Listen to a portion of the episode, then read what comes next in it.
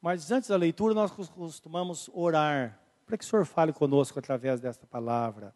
É a palavra de Deus e certamente Ele vai fazer isso. Sempre Ele faz, porque a vontade dele é que realmente é, possamos não somente aprender, enriquecer o nosso intelecto, mas também é, fortalecer o nosso espírito através da palavra.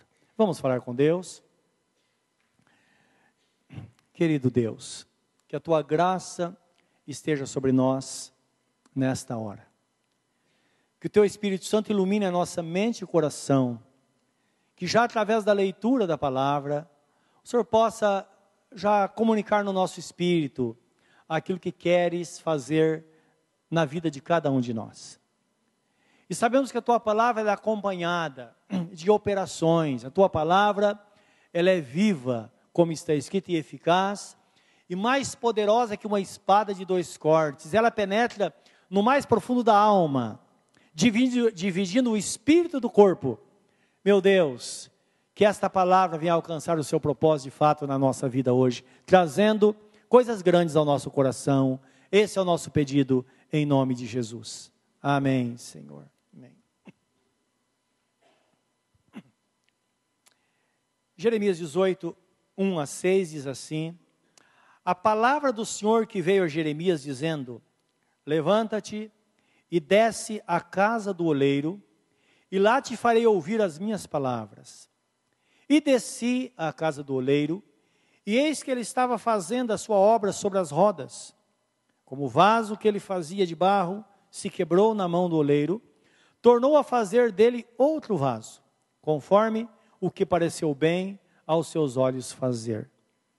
Então veio a minha palavra do Senhor dizendo: Não poderei eu fazer de vós como fez este oleiro, ó casa de Israel. Diz o Senhor: Eis que como barro na mão do oleiro, assim sois vós na minha mão, ó casa de Israel. Amém. Louvado seja Deus. Nós sabemos que o profeta Jeremias, ele foi levantado por Deus para declarar algumas sentenças às nações que eram rebeldes a ele e para levar o povo de Israel ao temor ao nome do Senhor. É ele que fala no capítulo 17 sobre a bênção de uma pessoa servir ao Senhor e fazer do nosso Deus o seu braço forte. E a promessa é que aquele que de fato confia somente no Senhor e faz o Senhor seu Deus, ou o Senhor nosso Deus, o seu braço forte, ele será como a árvore plantada junto aos ribeiros de água, que além de não recear o calor, ela dá o fruto na estação própria, e tudo quanto fizer prosperará.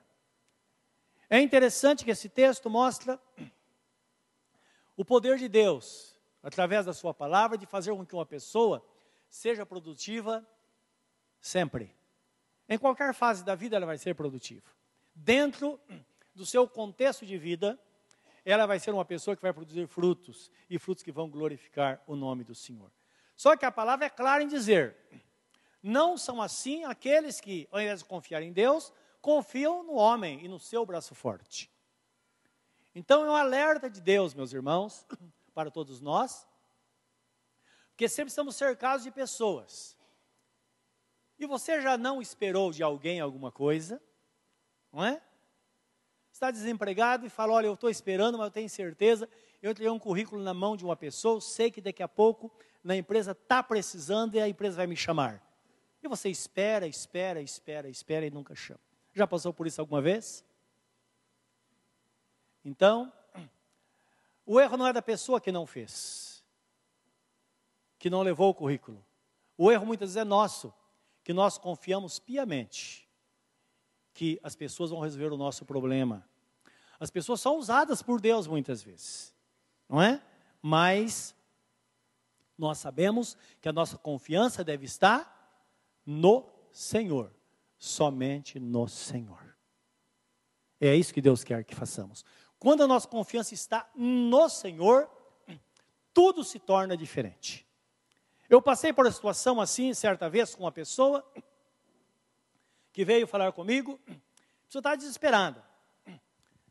E ela veio, na verdade, porque queria um dinheiro emprestado. Não é?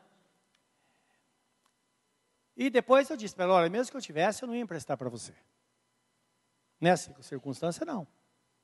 Porque era uma pessoa que não tinha responsabilidade, não temia Deus, e ele achava que as pessoas resolviam o seu problema. E ele me contou uma história. Olha, há um mês atrás eu dei um currículo para uma pessoa, me indicou a pessoa, eu conhecia a pessoa, conhecia a empresa. E é interessante, eu tinha conversado com essa pessoa algum tempo atrás, ela disse que tava, tinha uma vaga realmente na sua empresa, com a qualificação desta pessoa que estava falando comigo. Ele disse: Olha, só que já fazem é, quase dois meses e não tem nenhuma resposta. E na hora o Espírito Santo colocou no meu coração que eu deveria falar com ele sobre esse texto. Ele deveria se voltar de fato para Jesus, porque o caminho que ele estava trilhando era um caminho tortuoso. Não adiantava, não é? E quando eu estava falando com ele, o Espírito Santo me deu uma revelação.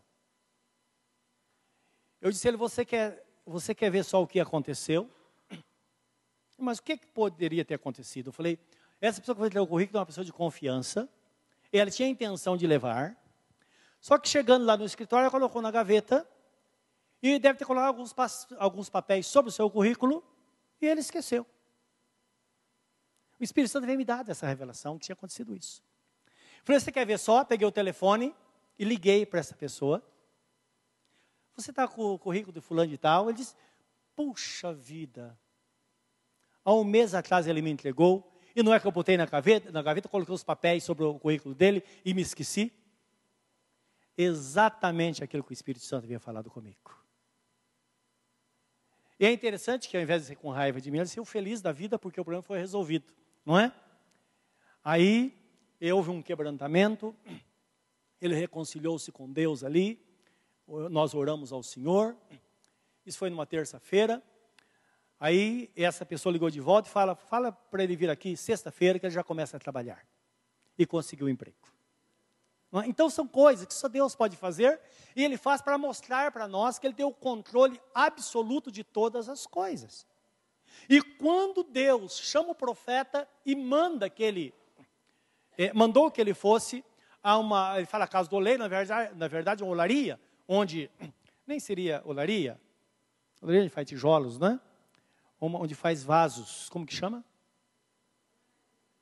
É olaria mesmo? É, faz vasos. Então mandou que ele fosse lá, porque queria falar com ele lá. E é interessante isso porque é a situação dizia respeito ao povo de Israel, mas lembra de uma coisa, que o profeta, o profeta Jeremias estava inserido nessa na, na, na nação de Israel não é? Então ele era um deles. E muitas vezes nós sabemos que, que o que as pessoas passam, todos nós passamos, todos nós enfrentamos dificuldades. E eu creio que aquilo foi muito importante para o profeta e também para dar autoridade e subsídio para que ele pudesse chegar à nação de Israel e explicar para eles o que realmente eles representavam na, para Deus e como Deus os via. Como é que Deus tratava com eles? E também é necessário, nós vemos nessa visão, que eles pudessem conhecer de fato o que é Deus. O que, o que Deus faz, o que Ele não faz. O que Ele pode fazer, o que Ele não pode fazer. Deus pode fazer todas as coisas, mas nós sabemos que Ele não faz aquilo que contraria o seu caráter.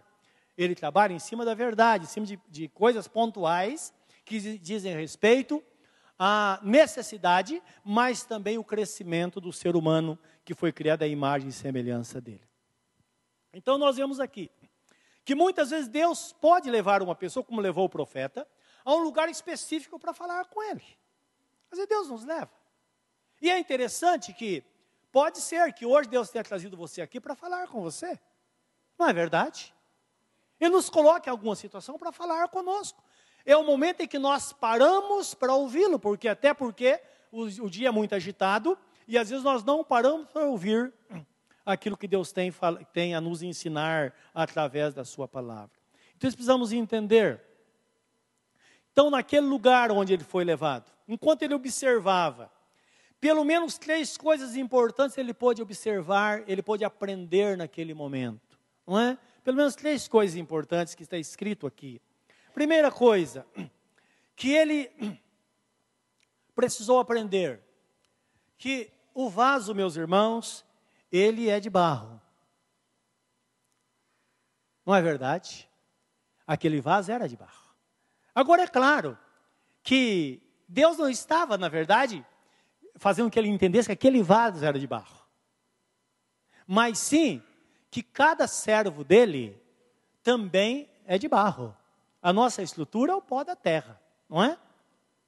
Então, uma coisa interessante que às vezes nós paramos, nós não paramos para pensar, é que a Bíblia Sagrada fala que todos nós, essencialmente, temos a mesma estrutura. E os problemas são os mesmos que permeiam todas as pessoas. Se você tem uma família, provavelmente a sua família ser bem semelhante à minha. E todas as famílias são parecidas, não é verdade? O que, que tem numa casa, numa família? Momentos de alegria, não é verdade? Momentos de celebração, às vezes muita briga, não é verdade? Às vezes desentendimento. Não é isso que acontece nas famílias? As famílias sempre é o palco das melhores coisas, mas também das piores coisas. Então precisamos entender. E tudo está no ser humano. E é claro que existem famílias que já aprenderam e já deixaram de brigar, não é? Já entraram no entendimento. Outros já alcançaram a maturidade maior. Mas uma coisa é certa: nós passamos a vida aprendendo. E uma das coisas que nós precisamos entender é que essencialmente o vaso ele é de barro. Agora, quando se fala de barro, nós, nós sabemos as qualidades do barro, não é verdade? Que o barro, ele não dá liga para. Ele não gruda em nada, não é verdade? Não sendo no seu sapato, não é? Experimenta colocar o, o, o, assentar um ladrilho no barro para ver o que acontece. Então o barro, ele é muito frágil. E porque ele é frágil, ele pode quebrar. Então, o que o profeta viu naquela hora, que não somente o vaso era de barro, mas que existia uma grande fragilidade no barro. Entendam que enquanto ele olhava aquele barro nas mãos do oleiro, que tinha habilidade muito grande para cuidar dele, ele se via na mão de Deus, pelo menos é o que Deus esperava que ele visse. Os irmãos estão entendendo? Então, com toda a nossa fragilidade, não é? Sendo vaso de barro, mesmo nas mãos de Deus, ele pode esfacelar, não pode?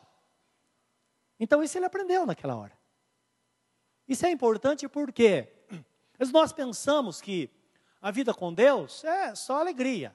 Sim, nós temos paz, mas nós temos muitas lutas às vezes. Tem pessoas que sofrem muito não é? Existem tristezas. Jesus Cristo disse: No mundo tereis aflições.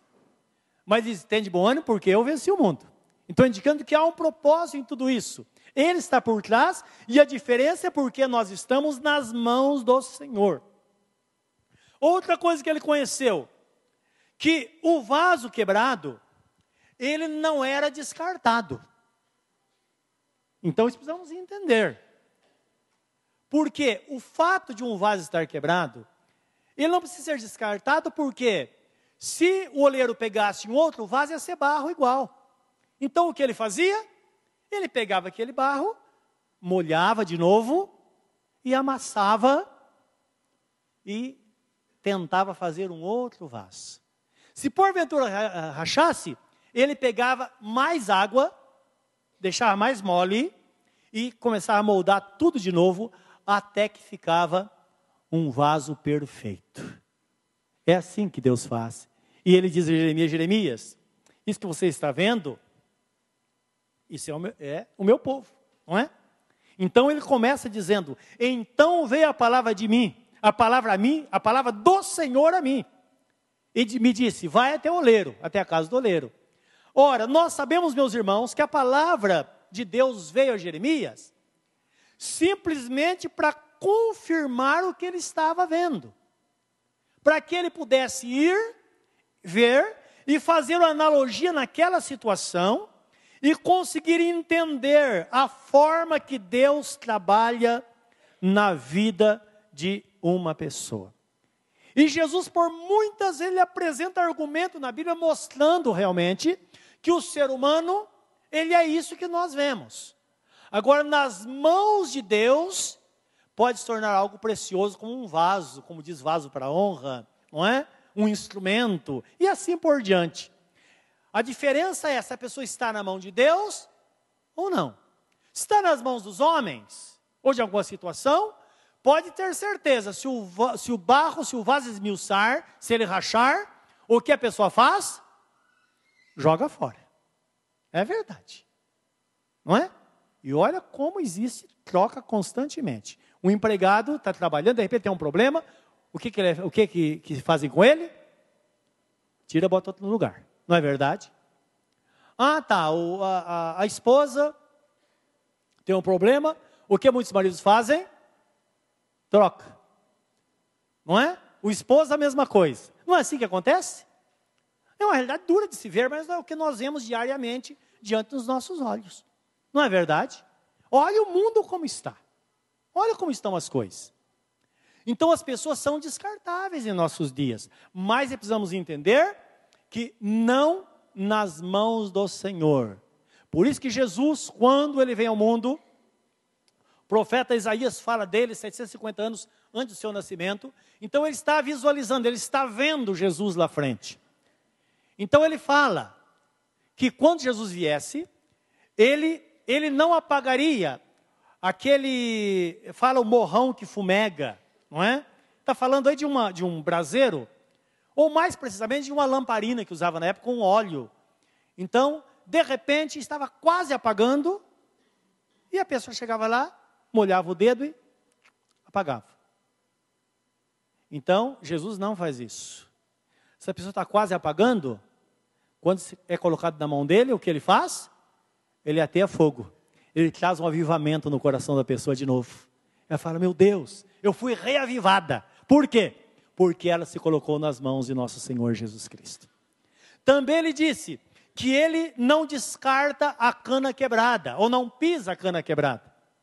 Eu não sei se os irmãos já, já viram uma profecia bíblica.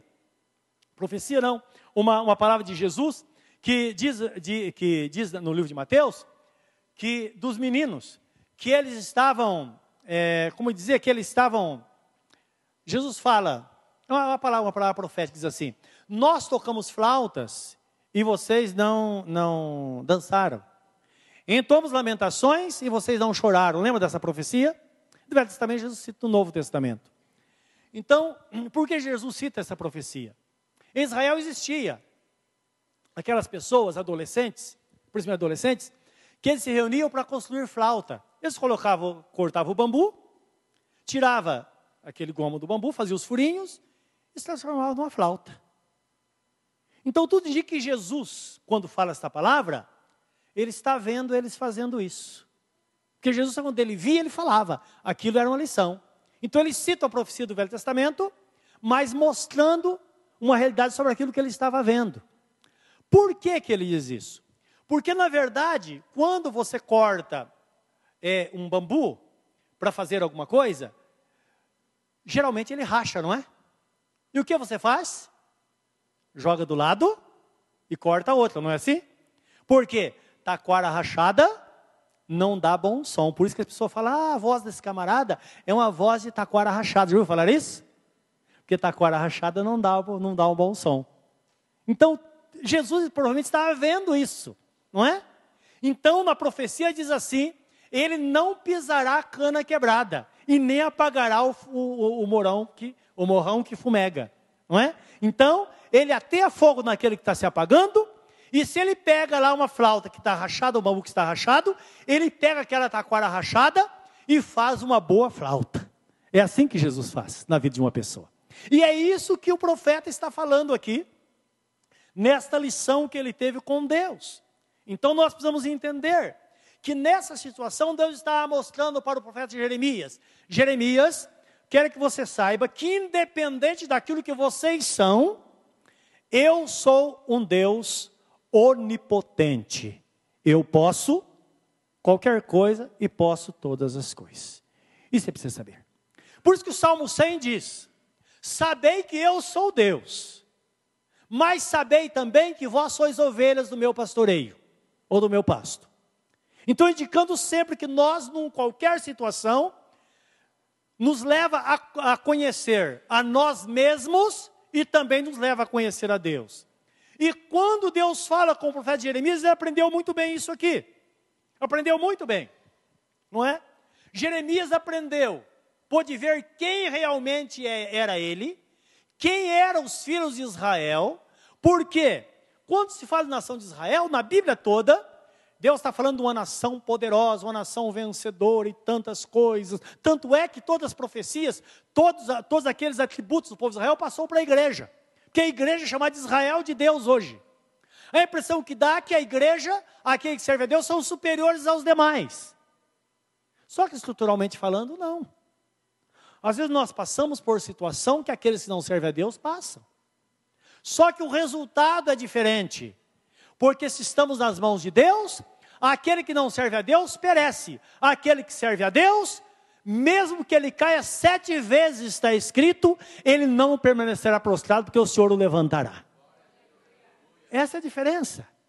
Então, aqui mostra a onipotência do nosso Deus Todo-Poderoso, que de fato, Ele pode todas as coisas, e essa deve ser a nossa confiança quando estamos na presença dEle. Portanto, mesmo que você não confie muito em você, confie em Deus, confia no Senhor, não é? Ele é todo-poderoso, Ele é grande, Ele pode todas as coisas, Ele nos ama, e nada e ninguém poderá nos separar do seu amor. Jó entendeu isso. Depois de todo o sofrimento que Jó passou, uma provação muito difícil, que quando fala de Jó, fala de paciência, é interessante que Jesus falou sobre ele, não é?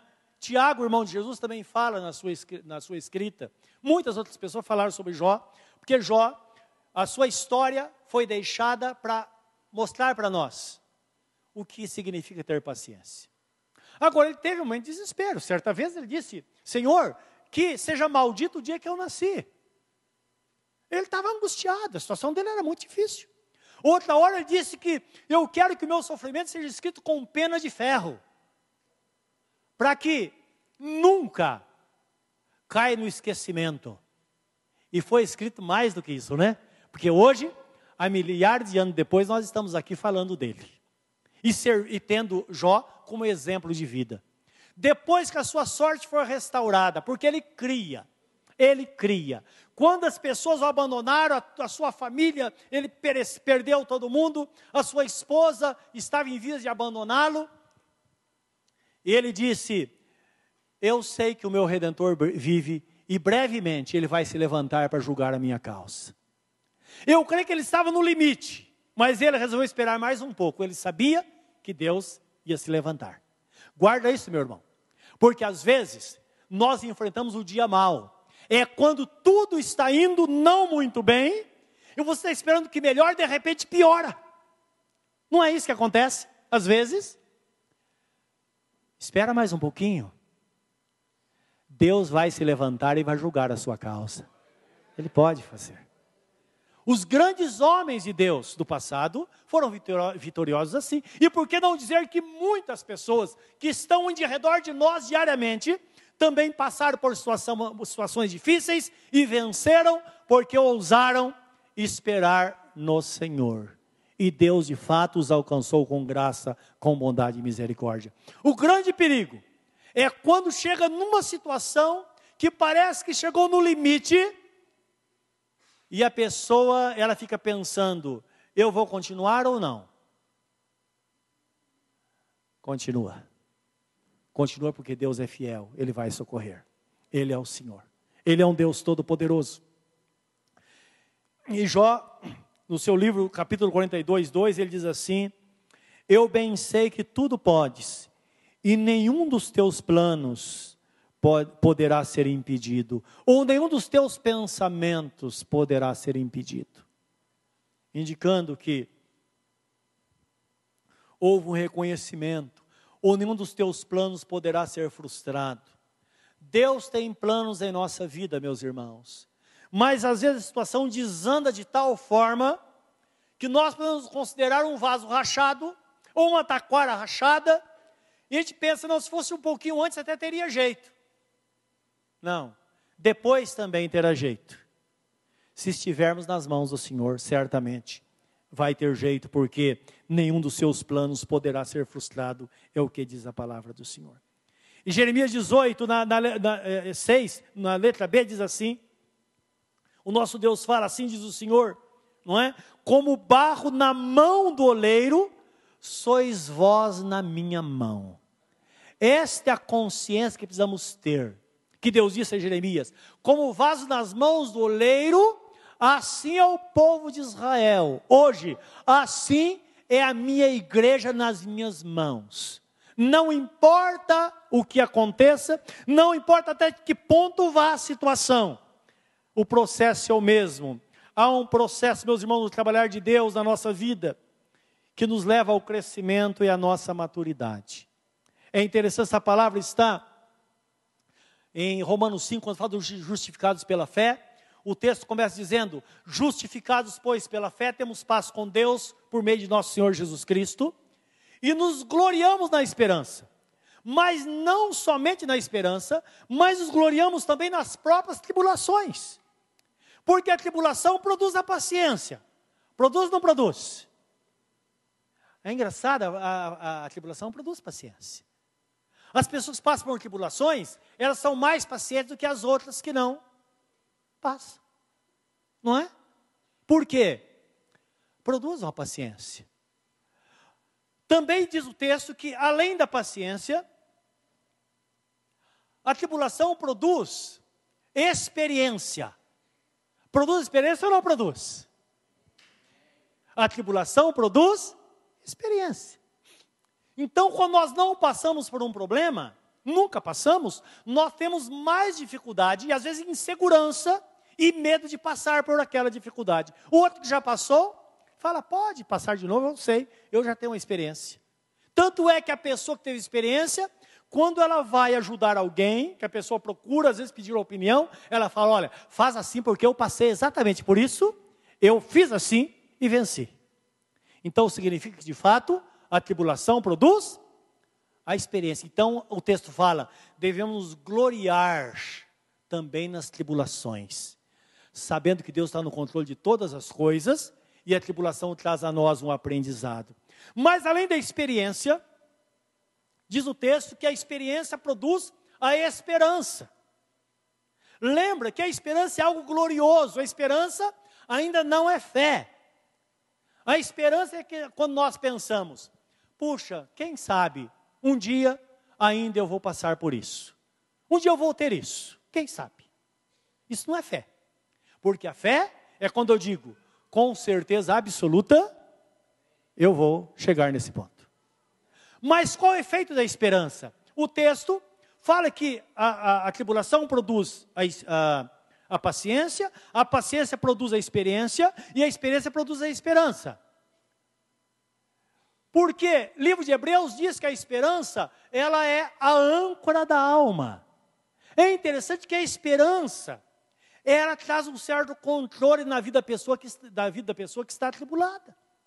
Eu já vi pessoas que estão doentes ou estavam doentes, e elas dizem: Olha, eu reagi porque eu pensei no meu filho. Eu pensei tal coisa.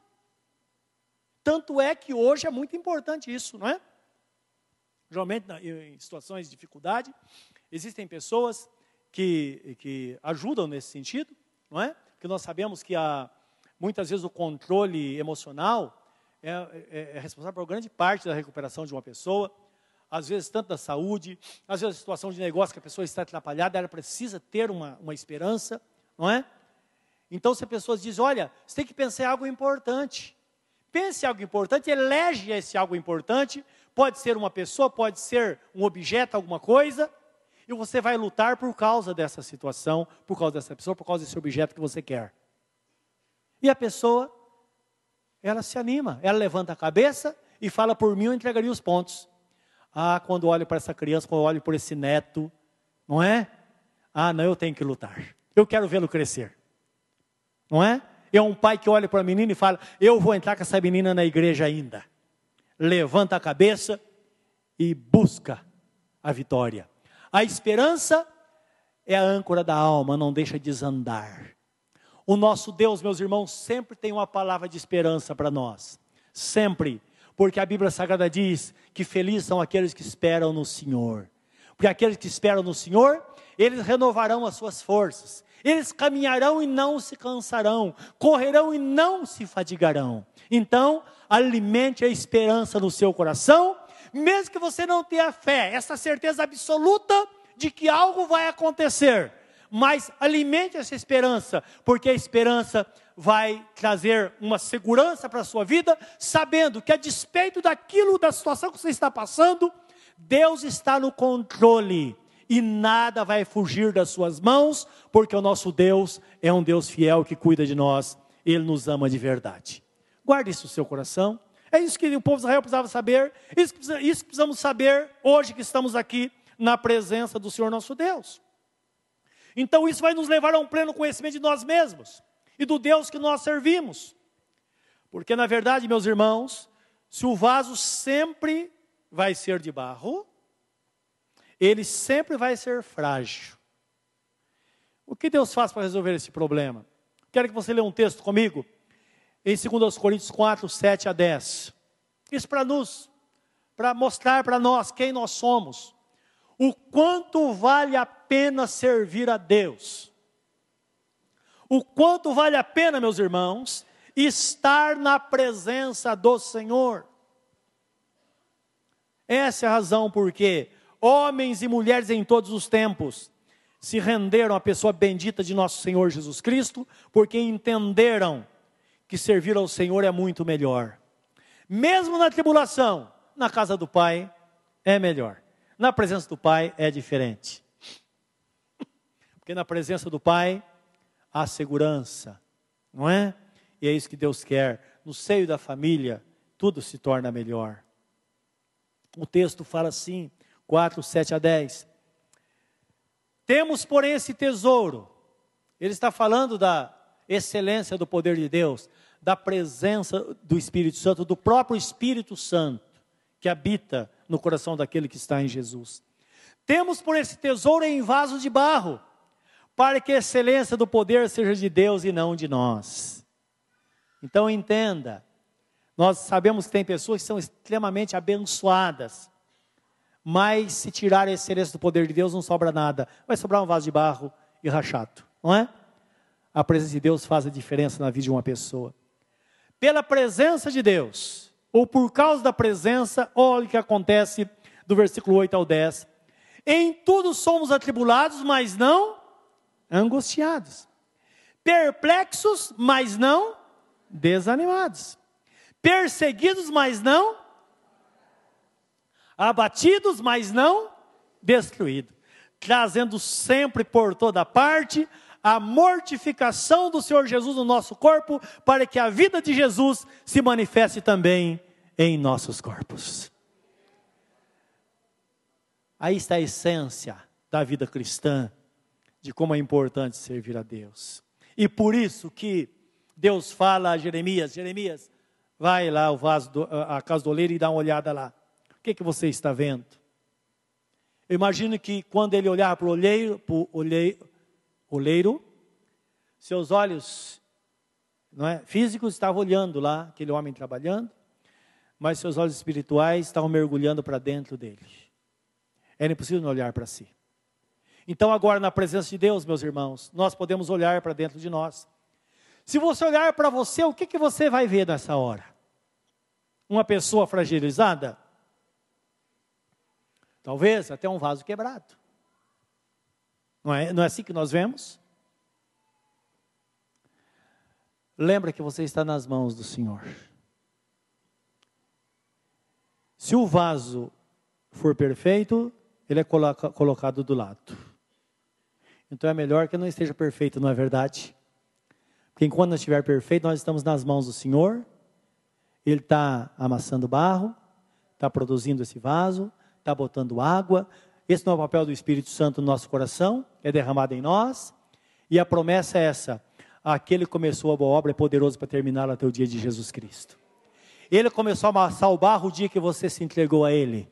E esse vaso vai estar é, é, totalmente terminado no dia em que Jesus estiver na porta do céu dizendo: Venha, bendito de meu Pai, possua por herança a coroa da vida que está preparada desde a fundação do mundo. Entra para o gozo do seu Senhor e você vai entrar com a coroa da vida na sua cabeça para viver a eternidade na presença de Deus. Esta é a igreja de Deus, esta é a promessa, esta é a bênção de Deus para a nossa vida. Agora creia que nesta noite talvez você precisa ser moldado por Deus, ou talvez remoldado. Simplesmente diga: Senhor, eu estou aqui. Faça de mim e cumpra em mim a tua vontade. Se você deixar Deus fazer, Ele vai fazer.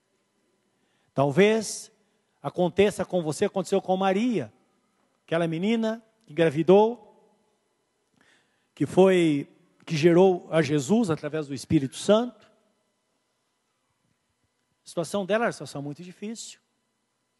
Uma menina pobre. Você sabe que a corda sempre estoura no, no lado mais fraco, não é? Aconteça o que aconteça, os pobres é que levam, que pagam o pato, não é verdade? Sempre foi assim. Ela é menina pobre. Se essa menina aparecesse grávida em casa, ela ia ser levada em praça pública, ia ser apedrejada pelas pessoas mais chegadas dela. E provavelmente o pai seria o primeiro a tirar a pedra, o que a lei dizia. Sempre a pessoa mais ofendida seria a primeira a tirar a pedra.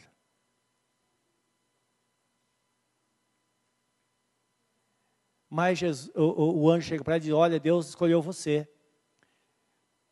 O Espírito Santo vai cobrir você e você vai gerar em seu ventre o Filho de Deus. Diante daquela situação, ela disse: Senhor, faça-se a tua vontade. Só isso. Porque ela sabia que, embora o risco fosse tão grande como todos sabiam, se Deus estava com ela naquela situação, se Deus estava colocando ela numa situação difícil, certamente Deus ia livrar a cara dela no momento da dificuldade. E foi o que aconteceu não é? E aí José a, a recebe como marido, ele queria fugir, mas o anjo apareceu para ele e disse: José, não faça isso, o que está nela é do Espírito Santo. Ele tomou como, como, como esposa. Quando Jesus nasceu, depois quiseram, o Herodes quis matar Jesus, Deus o mandou para o Egito, depois trouxe novamente, e ele foi preservado até o dia que ele foi pendurado naquela cruz, para que nós hoje pudéssemos ter a vida eterna e estar aqui na presença dele, transformados pelo seu poder e lavados e remidos pelo sangue do Cordeiro de Deus. Nesta hora, curva o seu semblante na presença do Senhor.